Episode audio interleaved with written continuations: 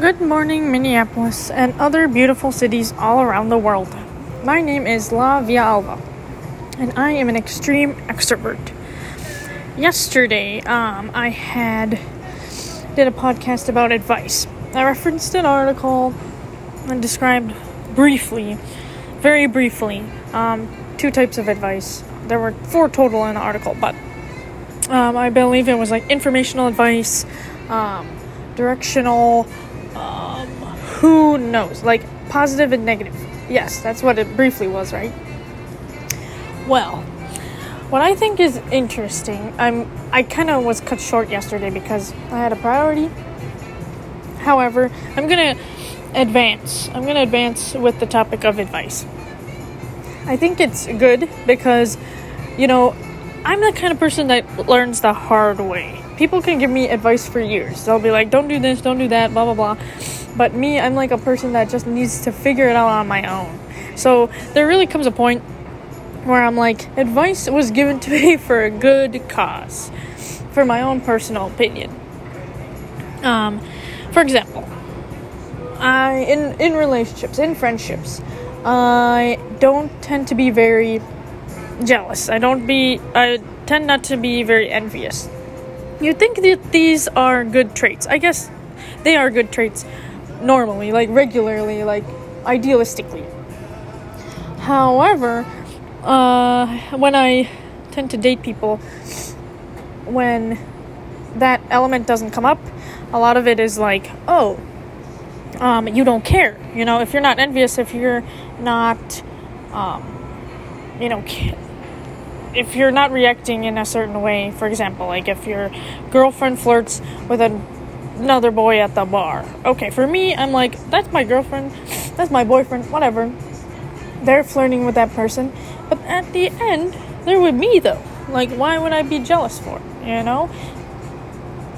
And this comes off for a lot of people that I tend to date as an element of like, you don't care, you're not serious. And it's like, I am serious, but what do you want me to do? I'm not going to fight for somebody's affection. If I feel like you're going too far, then I will just move on to the next. So it's kind of funny. I got some advice from an old friend of mine and was like, you know what, you should express your feelings more. You should express what you're thinking and your, agendas, I guess. When I say agendas, it sounds like you're doing something insidious or sneaky, but I mean like, your agenda. Like if you want, or if you are asking a coworker like, hey, can you work for me? Or something like that. Instead of beating around the bush, just say it straight, right? And I feel like I do that. But when it comes to like my feelings, a lot of people have told me, asked me like, hey, you know what? Maybe you should share your real feelings. It might help a little bit, right? I'm like, oh boy. Okay. I was like, okay, I'll try. It's not that easy, but I've been trying to work hard, especially, like in my past relationships and stuff. Anyway, sorry, that was a tangent. Going back to advice. Yes, so this is a part of advice that I have been given like years and years and time after time, one out of many things. And it wasn't until I learned for myself that I was like, oh, crap. Maybe this was actually a piece of advice that I should have taken. Because I feel like sometimes when people, like, give us genuine constructive criticism, if it's not in, like, a work setting, you're just thinking that they're, like, totally, like, criticizing you. Like, they're putting you down. They're saying, hey, I'm smarter than you, and I am telling you this. And that's not true. But sometimes it's hard to not feel that way, It's hard to not feel like, hey, that girl or that guy is telling me what to do. I'm not going to do it now because I'm a rebel and I don't care. But honestly, sometimes it's good advice. Not all advice is good, but sometimes it is. And so I was like, you know what? This is my goal for this week. I'm going to try to be authentic in my feelings. And it definitely, like, has helped me. When I put that in perspective, and like it's not good to beat around the bush. I feel like that's a whole new different topic, but yes. Anyway, a fun thing that we can do on my Twitter at via.alva, via.alva. We can say some really good advice that we received and some really, really bad advice that we've received. I will share with you some really, really good advice that I always share with me. I always keep with me, like it's always a part of me, and I don't know why it was so prominent, and it's really short too. It's kind of funny. It's really short, it's a small phrase, but it really has stuck with me. One of my really, really, really good friends, I'm still friends with them actually, we were playing billiard.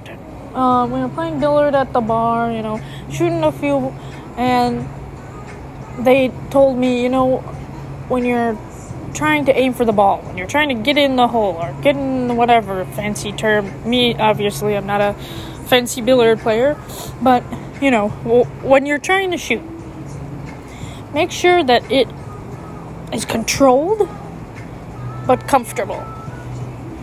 And I take, a swing of my beer. I'm like, okay, controlled but comfortable. But for some odd reason, that really stuck with me in my whole entire life since then. Every time I do something, I'm like, is this controlled but comfortable? It might be controlled. And if it's not comfortable, well, it's probably not meant to be. And I have been vice versa. I've had it where it's not controlled, but it's super ass comfortable. And I'm like, you know what? This is just not meant to be. So this is one big, big piece of advice through a really small phrase that I really keep with myself.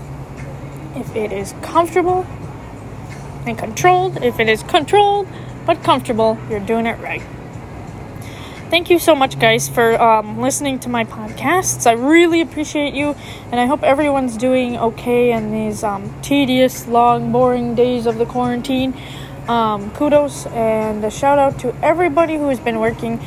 Those who have not been working have been staying home, continuing to be safe, and avoiding spread of the virus.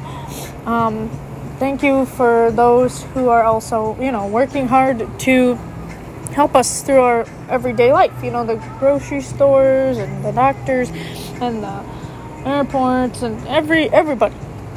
So I really appreciate you guys, and thank you. Safest of travels. Bye.